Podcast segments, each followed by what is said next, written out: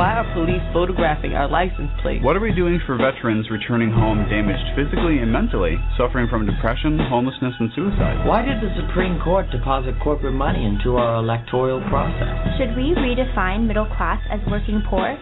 Or is it just another Wall Street merger? What's really behind new voter picture ID laws in certain states? Why aren't NBC, ABC, CBS, and Fox asking these questions? Welcome to the Reasonable Voice radio show. I'm your host, Marcello Rollando, the Reasonable Voice. The mission of the Reasonable Voice is to connect the dots between politics and finance, the need for better and more affordable education, our humanity, world peace, and of course, the arts which we then gladly provide our listeners, the voting public, as informative food for thought to provoke their self-determination and appetite for equal economic opportunity and justice for all without truth decay. The reasonable voices are advocates prioritizing education, preserving our history, leading by example for a peaceful and prosperous world by evoking and embracing both creative artists and political unity as solutions to our challenges. Welcome to the Reasonable Voices Talk Radio Show. I'm Marcello Rollando, your host, and my guest today, Dan Eberle, the director and writer of Sole Proprietor.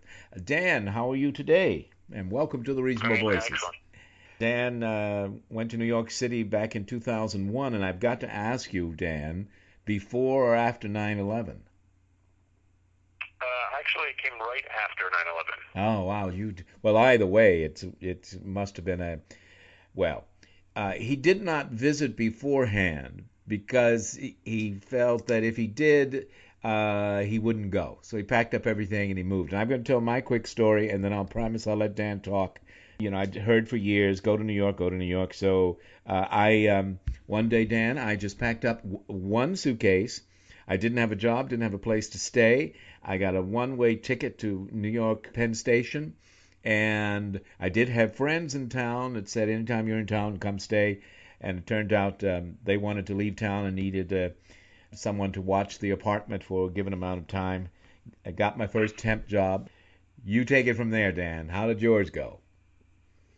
Uh, actually, strikingly similar to your own. um, I uh, I came to New York. I was a jazz musician at the time. I Mm. actually uh, uh, got kind of my start in, in show business, uh, playing playing jazz guitar. Mm. Essentially, uh, you know, I was studying in Texas at University of North Texas, which is Mm. actually a, a world-renowned uh, jazz school. Yes. Even though it's a state school uh, and it's in Texas, uh, it is quite the, the jazz hub. And uh, I, I was down there for for a good long time, and uh, you know, it's a it's a very easy life in Texas, and it's a lot of fun uh, living in a college town with uh, all of your uh, your young colleagues. And Mhm. uh, at some point, uh, you know, every young jazz musician has to come to New York and give it a give it a shot. Yes. Um, and so it was time to do that. So I came out. Um, by the time that I actually came to New York, I was actually uh, kind of transitioning into something different than just being a, a jazz player. Um, Mhm. I'd always written uh, quite a bit, studied uh, some acting and, and theater, and this was actually right at the beginning of um, kind of the um, the public radio kind of audio documentary craze that Gotcha. started with This American Life. Yes. Um, I came up on crime novels and film noir and that sort of thing, so that was always sort of my aesthetic, even musically. It was kind, Mhm. of, kind of my aesthetic, um, and so I've always favored these sort of dark stories. And I didn't necessarily grow up uh, in a in a dark environment or anything, and I'm not exactly a, a documentarian myself, but um, I really wanted to explore this, um, you know, this sort of live radio experience that I found so so moving. Starting with This American Life, but there were a lot of offshoots that were around at the time uh, as that was as, as I was sort of picking up speed, and so I started uh, writing um, these narrative monologues Mhm. um, and scoring them. And so Hmm. my my band would uh, would perform the score, and I would tell the story, and it was actually uh, it was really cool, and it was very different than just uh, you know playing modern jazz, which Gotcha. is also a you know huge huge love of mine. Uh, but I was kind of doing this other thing as well, and Mhm. it was actually quite an all-consuming. Um, these these spoken word pieces Mm. and the scoring and everything was actually quite a consuming project.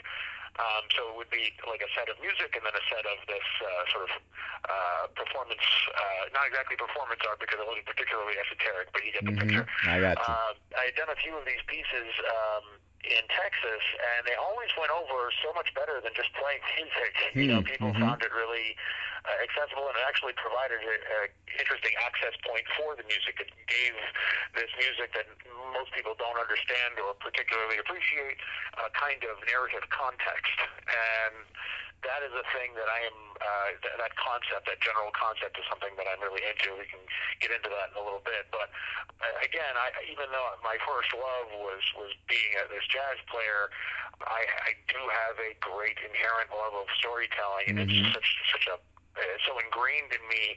Um, I really wanted to keep doing it, but it was such uh, the, the disciplines are so disparate and require um, a lot of you know a lot of attention and a lot of effort that are somewhat mutually exclusive. So when I was producing these pieces, these performance pieces, I really wasn't playing a lot, and uh, and so I would feel like I was neglecting this thing that I'm supposed to be doing. So then I would, you know, sort of swing hard the other way. And when I came to New York, I decided I would put that down and just focus on playing music and writing music. And so for the first year, uh, that's really what I did. Um, but you know, music had evolved. Jazz music, modern jazz, had evolved into a thing that I didn't totally identify with Uh-huh. uh, just a diff- different kind of harmonic and melodic aesthetic that just didn't really speak to me, and I was kind of stuck in in yesterday's aesthetic uh, to some extent. and I still I still loved writing, um, and I still loved music. But uh, the urge to be this jazz musician uh, was, was somewhat dampened, and then the experience of coming to New York is such a you know, is such a shocking thing. I mean, for a few people, it's it's quite easy and, and they kind of slide right into it. Uh, for me, um, you know, I, I was coming out, I think, in my late 20s or early 30s, Mhm. uh, and I really, I don't know, I think that I had past a certain threshold of adulthood. Uh-huh. I certainly had a lot of growing up to do, but uh, there, there is a certain rigidness that you get, uh, you know, as you grow older, and it's harder to make these kinds of transitions. I got you. Um, yeah, so um, so really, a lot of my colleagues that had come to New York were really excited about me doing this, the, the sort of music and, uh, and kind of theatrical performance, but I really wasn't feeling it. I, I didn't feel like it was uh, like I was fully focused on anything, and it was just such an exhausting. Um, you know, an exhausting undertaking to produce Yes. these pieces that um, eventually I kind of didn't really know what to do with myself. Uh, I wasn't really terribly excited about playing music anymore. I wasn't uh, really feeling like uh, I was I was getting anywhere. It's a terrible Mhm. place to be when you come into a big scary place like New York. And of course, I'm I'm for the first time in years and years uh, working day jobs. So I'm taking on these temp jobs, kind of like what you described I know. uh, sitting in yeah, sitting in offices, uh, you know, having no particular skills except for being a you know somewhat presentable human being who can answer a phone. And uh, I started writing again um, just because there was nothing, literally nothing else to do. So um, I actually wrote three novel manuscripts within my first year of being in New York. Wow. Um, and I didn't really expect that it would be as easy as it was. And that's not to say that they were good. Uh, it's actually quite quite difficult to write a good novel. Yes. But the act of actually creating, uh, you know, the the basis for a novel was actually came quite quite easy easy to me, and um, i- if not uh, particularly great quality writing, it was um, kind of empowering to see how prolific I could be. Yes. Uh, Good. but at, at the same time, I did feel like even though um, of the three that I wrote, really only one was any good. Um, That's not a bad ratio. I feel like not bad. um, I didn't feel that uh, that they that this was me. That this was really the thing for me. Uh, strangely, you would think after doing something like that that there would be nothing, there would be no question. Right? Mhm. But I still didn't feel like I was I was quite there. Um, uh, somebody, uh, my my longtime um, teacher and uh, mentor, Paul Vasquez, who is now unfortunately now departed, uh, died a few years back. Mm. Um, he was one of these figures. We, you know, every actor, every writer, everyone who works in the arts has at least one one Yes. person out there, hopefully more than one, Yes. uh, that really is sort of with you throughout your whole experience. And he, Paul, was that guy for me. And uh, you know, an amazing Renaissance man, a, a fantastic musician, an amazing actor, a, a fabulous writer, and just a amazing intellectual curiosity Mm, mhm. um, about about everything and, and all disciplines, and really just kind of personified that you know that artist mentality that that we just don't hear enough about anymore. And uh, he read uh, he read everything, everything I ever wrote, uh, Wow. but particularly this um, this manuscript I wrote for a novel called The Local, Mhm. and uh, that was the one that was that was worth a damn. Uh-huh. And I remember him saying, uh, you know, this would be a good film. Yeah. That's really what it should be. This should not be a book. Um, and which perhaps was his way of saying, don't be a writer. Yeah. but be a filmmaker. yeah, uh, but he encouraged me to to, to look at, at filmmaking, and I, you know, um, come from a, a family of, uh, you know, very hard-working, sort of red-blooded uh, Americans, Mhm. uh, and uh, like like a lot of uh, sort of salt of the earth types. Um, never really, uh, they've always been very supportive of me, my parents, but they. Um, they were never big on taking a lot of risk, um, yes. and that's just good parenting, probably. Yes. Uh, the, idea of, be- of becoming some kind of filmmaker sounded insane to them. Um, and filmmaking, you know, filmmaking had changed a lot. You know, coming from their generation, you know, it would cost you know hundreds of thousands of dollars to make even the worst possible movie. Mhm. Um, you know, this was right around the time that the digital revolution was really changing Uh-huh. the game in terms of, of filmmaking. And I, I've always had kind of an aptitude for technology. And you know, I actually learned uh, in my uh, in my high school. We went to a uh, went to a performing arts high school that had pretty uh, pretty extensive magnet program. And for those of you that don't know what that is, it's essentially it's uh, hiring professionals in a given discipline to come Yes. and work in the school and teach their trade to the students. And these are not your standard high school teachers. These are you know actual People uh, who are doing it. So Yes. that- yeah, and this is where I I actually met Paul Vasquez, who was uh, you know who's teaching theater and acting. Um, I also met uh, an Academy Award nominated filmmaker named Steve Bognar, Mm. who taught me the uh, rudiments of filmmaking, uh, film production.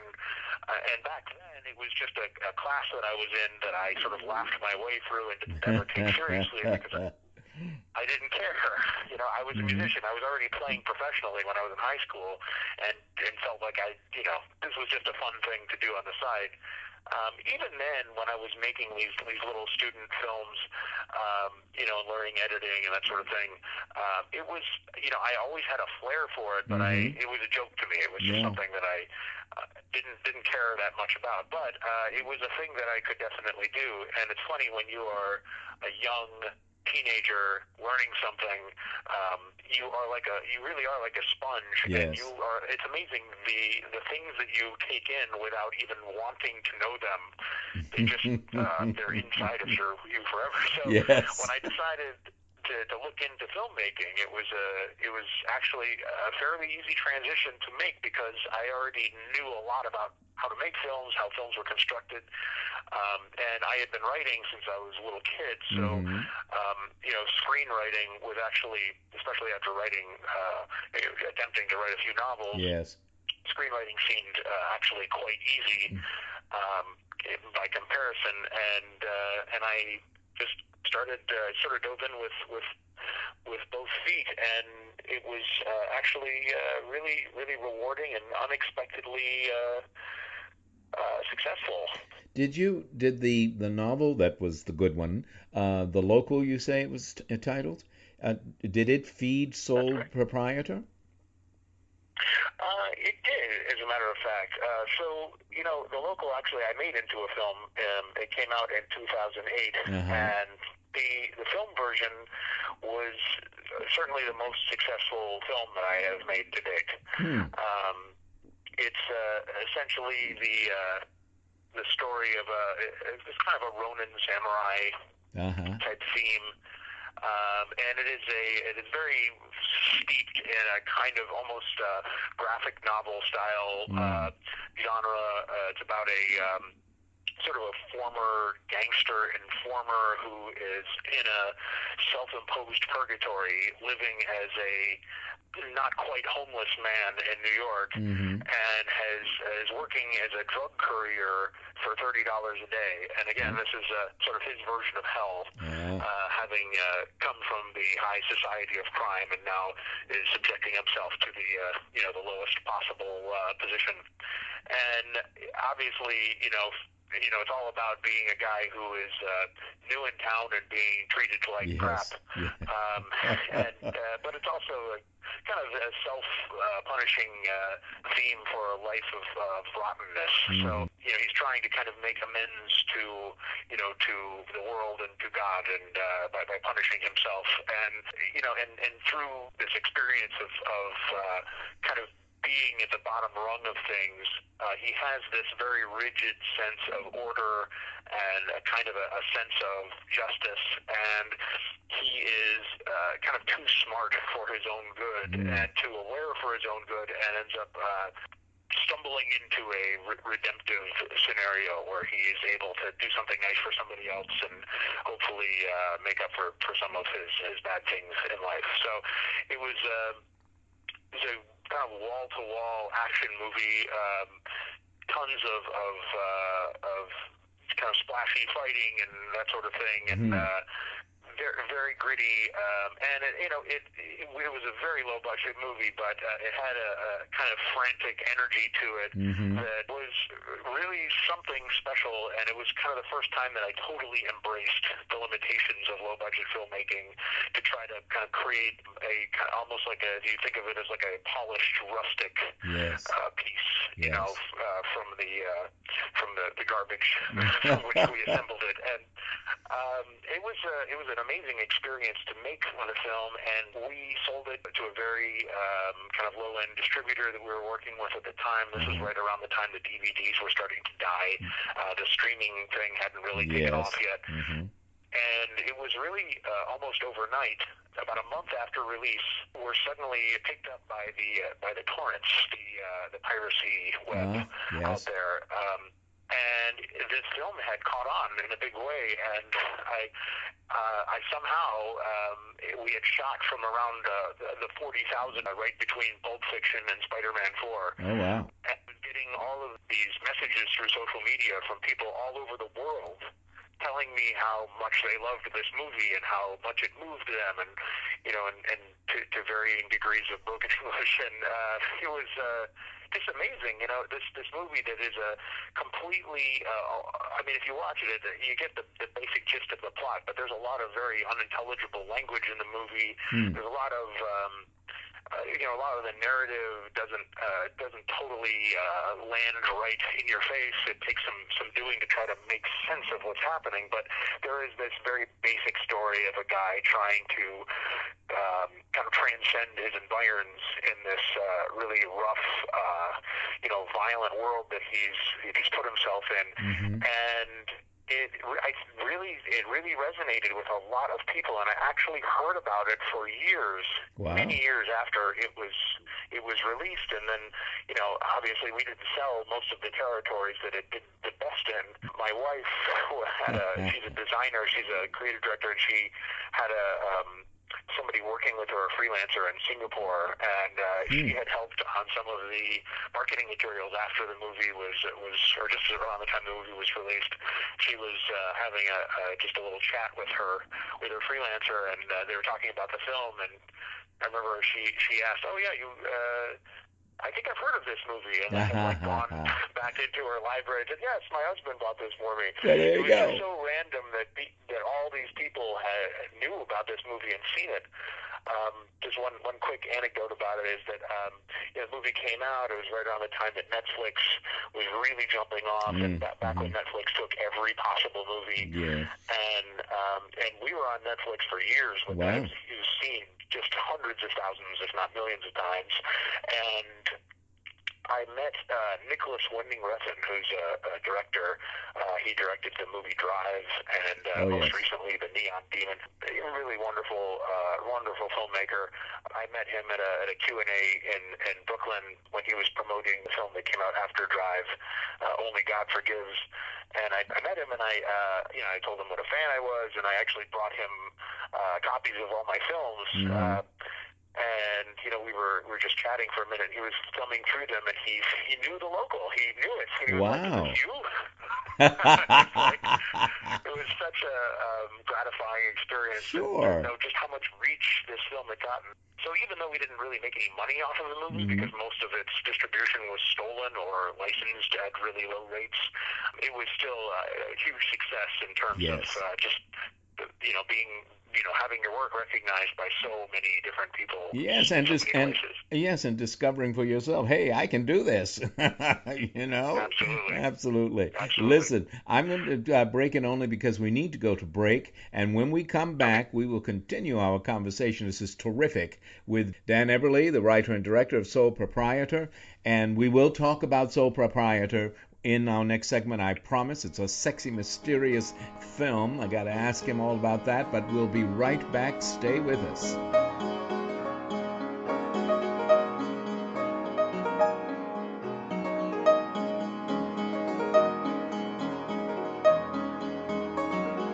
And now, another film rental discovery. Welcome to the Indie Film Minute. One of the many joys of going to film festivals is the treasure hunt. You wander into a screening knowing that polish may be lacking, but hoping to be a part of something special. No budget festival films are a world all their own. Unknown actors with scant experience, imperfect sound, little sheen of perfection. It takes big money for truly professional production, but money comes later and an artist must produce. Thankfully, the heart and soul of a nascent filmmaker balances imperfection with its own unique reward. An example? Try Getting Out. Two buddies work through hard times, neither making much of themselves. One works for a small time mobster, while the other fails at child support and is losing his house to the bank. One is in love with the mobster's girl, who is used to the finer things in life.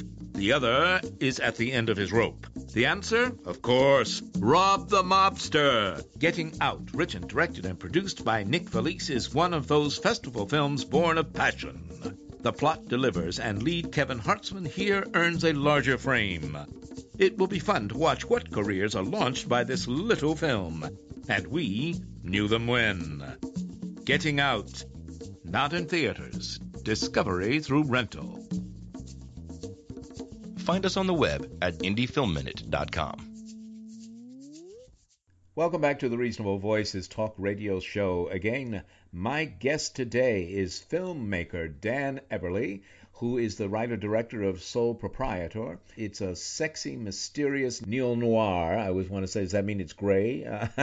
Sole Proprietor. It combines a dreamlike narrative. I've only seen the trailer, but it's fast. It's it's uh, heart pounding. It's gritty. It's real. It explores themes of subjugation which was a moment that was kind of weird there for me. Uh, Dan, you have to tell us about that. Loyalty and the transcendence of love and sacrifice in a world of cruel nihilism.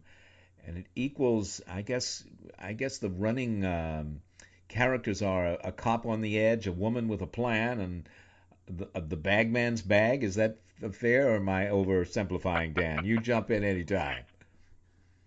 Uh, no, that's uh, that, that's those are, those are most of the components, Okay. uh, to be sure. So you know, it's uh, it's a very uh, fancy way of uh, kind of kind of describing the movie. I mean, it, the, the film is a uh, pretty uh, meat and potatoes uh, crime story. Mm-hmm. It's essentially about a, a man, a former CIA contractor, so not really uh, any kind of secret agent, more Yes. like uh, uh, a, a, kind of a dirty deeds man uh, who uh, is hired by the CIA to do bad things when Yes. they need deniability. Um, so he's a guy who's a, really just a thug um, who's good at languages, um, and he feels like he's ready to, to move on in life. He has faked his own death, and he has come to New York uh, to finalize the purchase of his new identity. Uh-huh.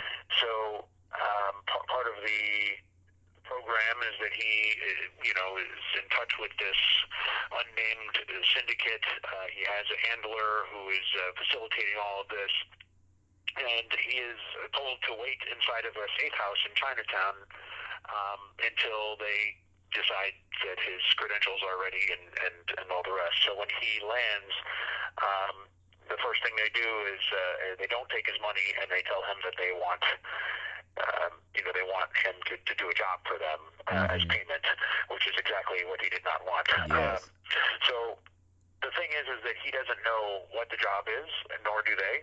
Um, and he is really just in an icebox. He's uh, he's sitting in this safe house with nothing to do for an indeterminate amount of time. Um, so it's a really, uh, you know, he's he's really at their mercy. And since he's already legally dead, there's really nothing he can do unless he'd like to just walk away from the whole thing, and then he's on his own. And then he Um, meets so- a uh, he meets a sex worker.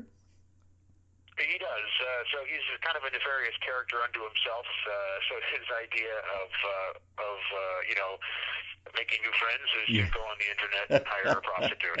Um, so that's uh, that's what he does. Uh, and then he he meets this woman on a website um, named Sophie, and she's a French expatriate.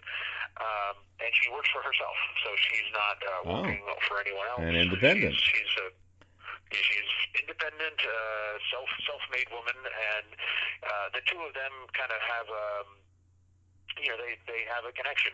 First of Mhm. all, he speaks fluent French, so um, that's, that's something that she didn't expect uh, Uh-huh. right off the bat. And so that's kind of their uh, initial access point, and then from there, they eventually kind of warm up to each other. He's, uh, you know, a necessarily defensive and kind of closed individual, hmm um, and so he's not really in a hurry to make friends with anyone. Um, and Sophie, played by Alexandra Hellquist, Yes. she is really, uh, she's very uh, persistent, and you know, she, Sophie does not really. Um, she doesn't have a bad time. You know, she, Mhm. she is not a dark individual. Um, and so when she's um, interacting with him, you know, she's really not um, not letting his his uh, morbidity get in the way of her good time, Gotcha. which is kind of an interesting dynamic. Um, so anyway, but th- they both share, um, you know, this ethos of self-reliance and, and uh, appreciation of personal freedom hmm and uh, they even though they don't really reveal a lot about each other in detail, um, they know that they they understand one another, and you know, despite um, all of his efforts to push her away, uh, he keeps coming back. he keeps hiring her, and uh, you know, and she kind of breaks him down after a while. Uh-huh. And just as this romance is really taking root, um, she ends up involving him in uh, in a bit of a uh, of a mess that Mhm. she is um, that she's embroiled in, Yes. and uh, he uh, thinks that he is uh, helping her out when actually uh, there is something else afoot. Gotcha. And, uh, I'll, I'll leave it there. So it's a it's a little bit of a of a film noir in the in the sense that uh, you've got sort of these uh, these dark characters that have uh, ulterior motives, and it really kind of centers around this this guy who's. Uh, uh, this CIA guy who's named Crowley or goes by Crowley, Uh-huh. um, and he is he's really tr- you know kind of trying to, to be different, and he just finds himself being the same, but Yeah. for new reasons. So They- they pulled me um, back in. yeah, exactly. Well, it you know again I've I've only seen the trailer, but what I've seen is uh, as you say I don't think it's it's not dark, but the characters are at least the male character. Is that you by the way? Do- Uh, yes, that is me. Uh, I am the uh. I'm the, the man of violence, it. Um, yes. So you know, um, it's yeah. I mean, th- these are dark themes. These Uh-huh. are themes of of violence and, uh, Yes. and themes of uh, of deceit. But um, ultimately, uh, all of that is a is a container for Yes. uh, for other things. You know, uh, because everyone deals with uh, you know with with exigent circumstances in their in their lives. Everyone feels like they are under the thumb of some someone or something else that is holding them back in life. Mm. And um, yeah, I think one of the reasons why these stories have such currency, uh, you know, in our entertainment landscape is because uh, not necessarily for the sake of escapism, but it really, I think, has a way of making audiences feel like they are understood by Mhm. seeing a thing that, in some in some way, you know, resembles their, uh, you know, their their life vicissitudes. And you know, for for me, uh, the the sort of the noir uh, um, kind of language um, is really the, is really just my uh, it's just my my language. You know, Uh-huh. I, I really understand these kind of archetypes and these kind of stories, and I just feel most comfortable uh, working in, in in this arena. Um, you know, a lot of people will ask filmmakers like you know who who make the same types of films or films that are in a in a particular genre. You know, why don't you do something like this, or do you have dreams of breaking out and doing other things? And you know, for me, uh, I mean, it's perfectly admirable. Um, you know, to, to be a, chameleon or to, to make, you know, vastly different types of films. But, Mhm. um, you know, in my, in my view, I feel like there's, you know, to be very reductive about it, I kind of think there are two types of artists uh, when it comes to people who, who make things. Uh-huh. Uh, there's the artist that is a, um, you know, is a, a chameleon, is a kind of, uh, you know, who who finds, uh, you know, great uh, great reward in doing vastly different things and Mhm. experiencing, uh, creating diff- completely different experiences and really mastering things in that way. And then there are the people that really kind of decide what their aesthetic is and just refine it over and over again. Yes. And that is the evolution. Um, for me, I kind of feel like I'm, I'm more the latter, and uh, you know, this is uh, just just the, the world in which I have chosen to uh, to reside. Yes, but but again, judging from the uh, trailer, it you do bring to it surprises to put to put it mildly, twists and turns, and fascinating uh, characters who are by no means cardboards or or uh, single. Well, they may be single-minded in sometimes, but I mean, but they're not they're not single-celled, if that makes sense. They're human beings as opposed to characters. Does that? I mean that as a compliment.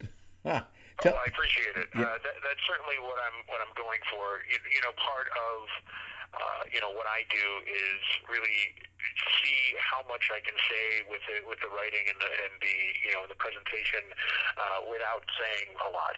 So Yes. I mean, uh, you know, the the film Sole Proprietor is really uh, a bit of a of an exercise in in, um, in elliptical filmmaking, Mm. um, in the sense that the you know, the, the vast details of the story are left in the ellipses. Mhm. You don't um, have it all spelled out for you in black and white. That's right. Um, I don't necessarily have a problem with that kind of storytelling that is very explicit, um, but I do feel like, uh, for me personally, and, and I make movies that I would like to watch. Um, Mhm. that's that's the best way I know how to, to proceed. Um, you know, for me, I, I really want something that, that has a lot of room for interpretation. Mhm. The characters, the you know, certainly the actors playing the characters know what's going on. They know what the story is. They know what their stories are. But uh, in the context of a 90-minute film, it is not. Um, you know, it's not a thousand-page novel, and so you really have to give, in my view anyway, I, I think you have to give the audience as much credit as you can to, if not figure out what's what the story is, um, to kind of project their own uh, perception Mhm. onto these details, as opposed to uh, just having them all spoon-fed. Exactly. I find that it's a, a much more uh, engaging experience for me as an audience member, and you know, as a filmmaker, it's actually really um, a really fascinating experience to hear what other people walk away with Yes. from these films because because they're all not necessarily vague, but um, you know, uh, not not all the, the blanks have been filled in. Exactly. Uh, maybe that's part of part of that is sort of the jazz musician in me, um, you know, kind of, kind of obscuring um, what I consider to be the obvious or uh, Mhm. understood elements. Mhm. Um, and so, you know, uh, hearing other people's interpretation of these stories and these characters is really, uh, you know, it's it's a it's a great thing because there's no wrong answer, and it's very Mhm. inspiring to me, and it, and it shows, um, you know, uh, that that the audience is really actively engaged in, Yes. in what they're seeing. Yes, and, and wanting to pay attention. We're talking about Sole Proprietor with uh, the director writer Dan Eberle. And uh, tell us more. By the way, its release date, theatrical release date, is Friday, August 12th of this year in Los Angeles. And will, uh, Sole Proprietor will also be available digitally on Amazon, iTunes, Vudu, and Google Play the same day and date. That's Friday, August 12th. So look for that. Tell us, Dan, a bit about um, your cast. We've got two Alexandras and Nick uh, Bixby um, and Chris, Chris Graham. That's right. So Alexandra Hellquist. I mentioned her earlier-. Yes. She plays the part of Sophie. She's a wonderful actor that is uh, actually new to me. We uh, met for the first time. Um, she came in as a cold audition for the film, and uh, she had uh, it's kind of an interesting story. She had her own take on the character that Uh-huh. ended up necessitating an entire script rewrite um, for her for, for her part. Yes. Um, and uh, she's a, a, a fantastic uh, collaborator and an amazing performer unto herself.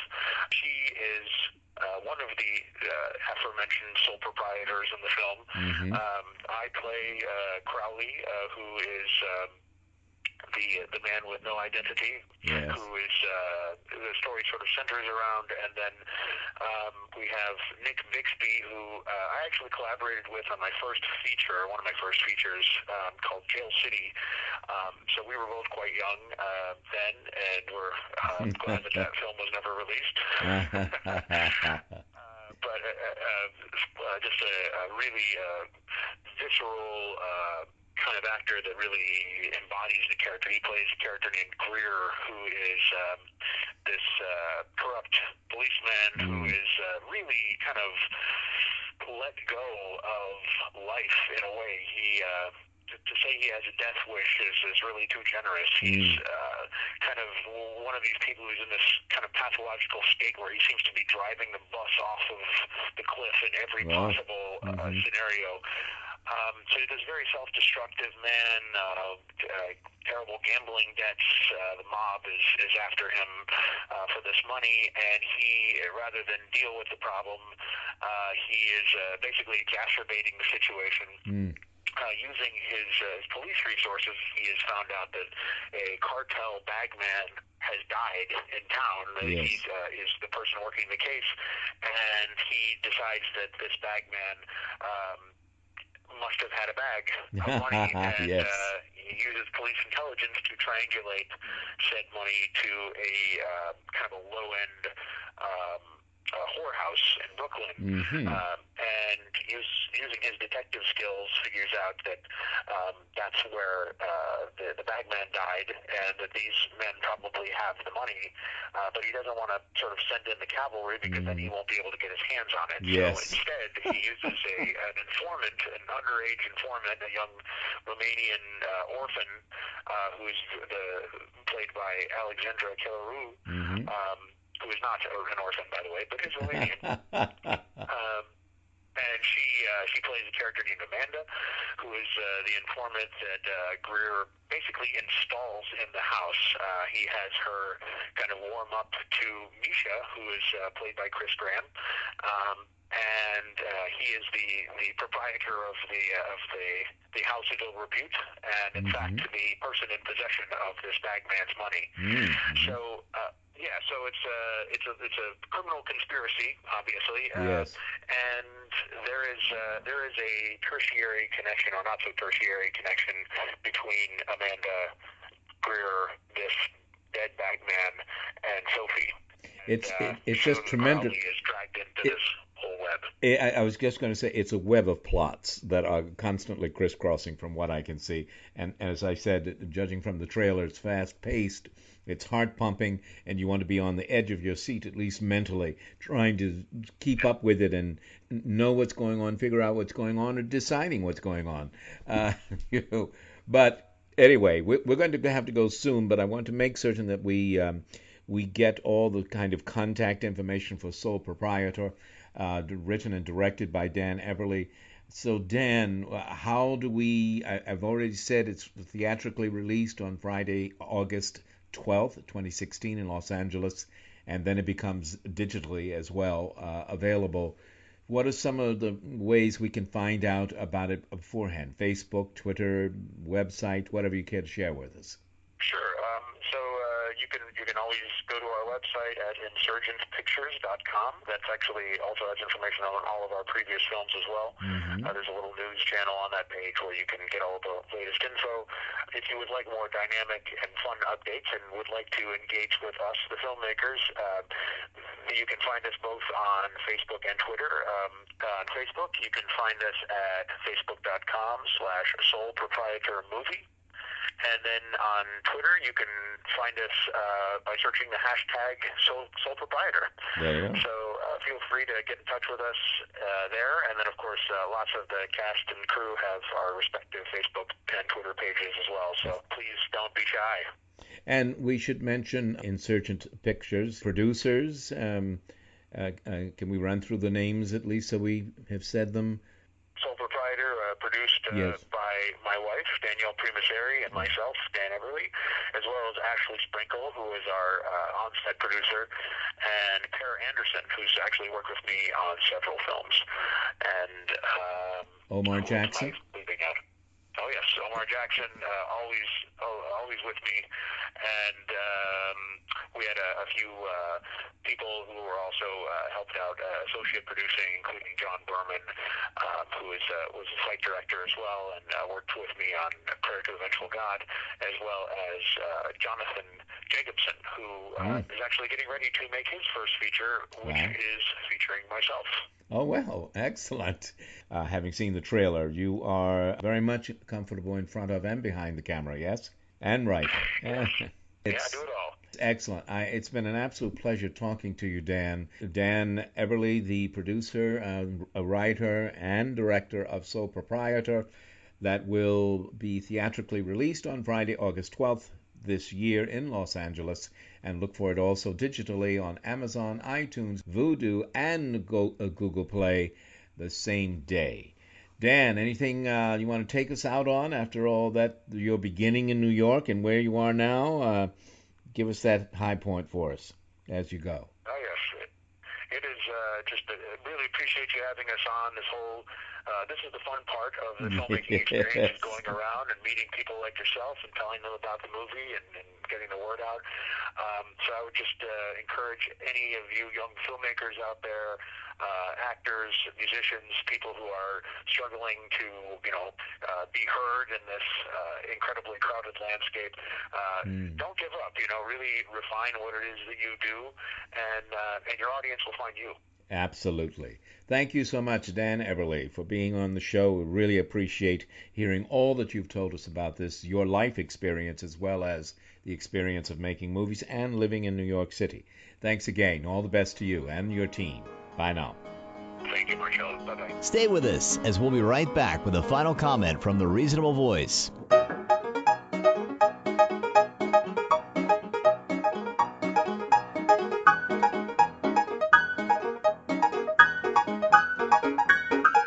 And now, another film rental discovery. Welcome to the Indie Film Minute. It's hard to say why success happens in the music industry, but there is a town located where no one would ever expect that has produced exceptional amounts of extraordinary music. Music by the likes of Aretha Franklin, Jimmy Cliff, Etta James, the Rolling Stones, Bono, and a long list of other music legends. Why here? Some say the magic that sourced these hits comes from the mystical energy emanating from a river that flows nearby. It has been known from the time of the Native Americans as the Singing River. So maybe they are right. Others claim the music's stunning colorblind successes, coming in a time when racism plotted the land, are irrevocably tied to the history of the famed studios in Muscle Shoals and the legendary producer Rick Hall. It was Hall's leadership forged by personal tragedy, a fiery temper, and a driving ambition that wrestled these elements into music that defined a generation. The documentary Muscle Shoals is an extraordinary walk through American music history, presented with just the right mix of local beauty, historical remembrance, and the awe of some of our greatest performers who made their own pilgrimages to this out of the way Alabama backwater town and recorded their greatest hits. Muscle Shoals, not in theaters, discovery through rental. Find us on the web at indiefilmminute.com. Hello, I'm Marcello Rollando, the Reasonable Voice, thanking you for joining us and becoming one of the reasonable voices heard round the world. Oh my God, Trump is my voice? I never thought America would be put through anything worse than the supremely delivered Bush Cheney cast of characters, supported behind the scenes by a too big to fail deconstruction production crew. Ripping across borders, ripping out roots of international stability, this combo transformed nations into line items.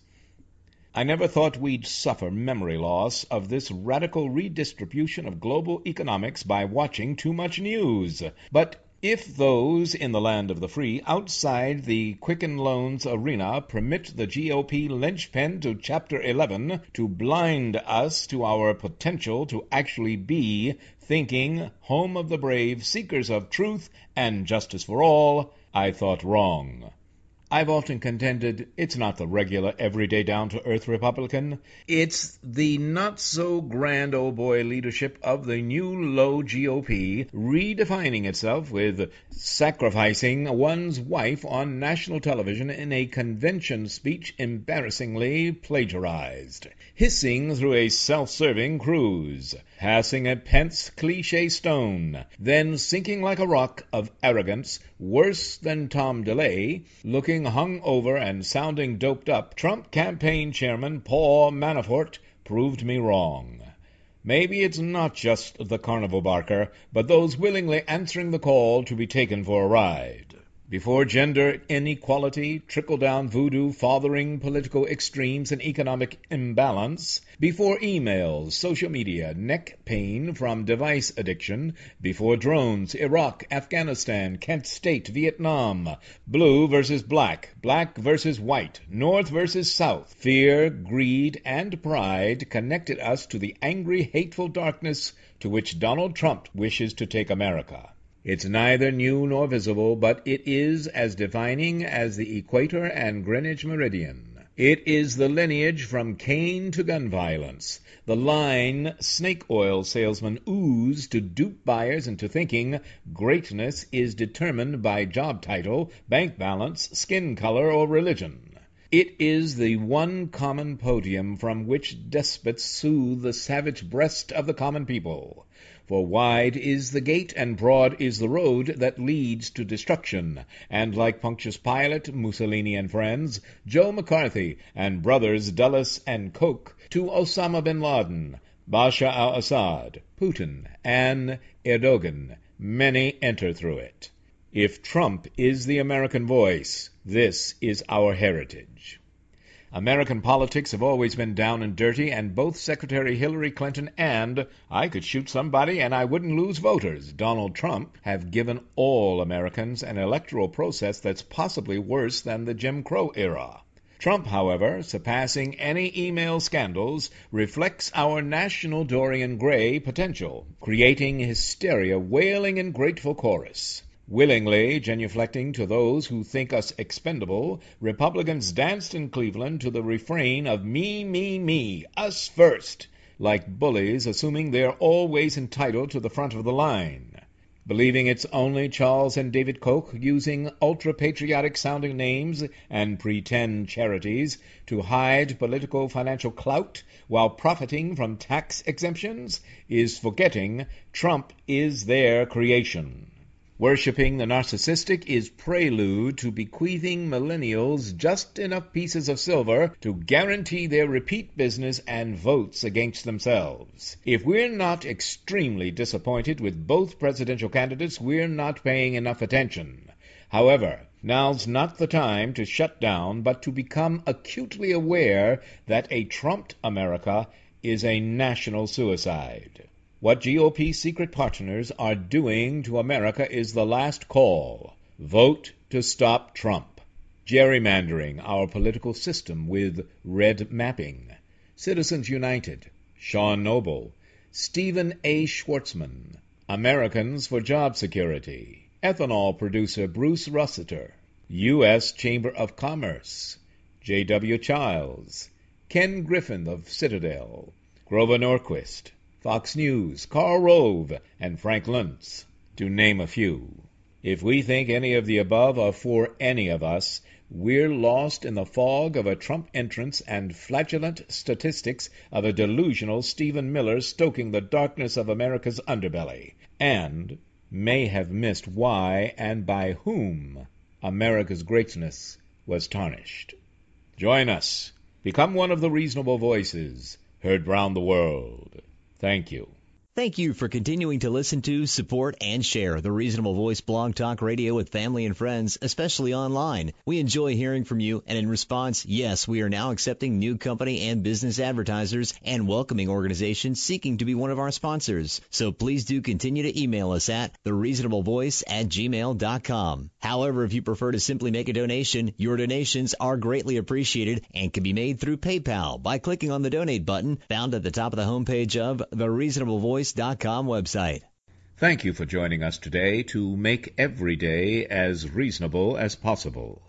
We hope you will download and share our downloadable podcasts.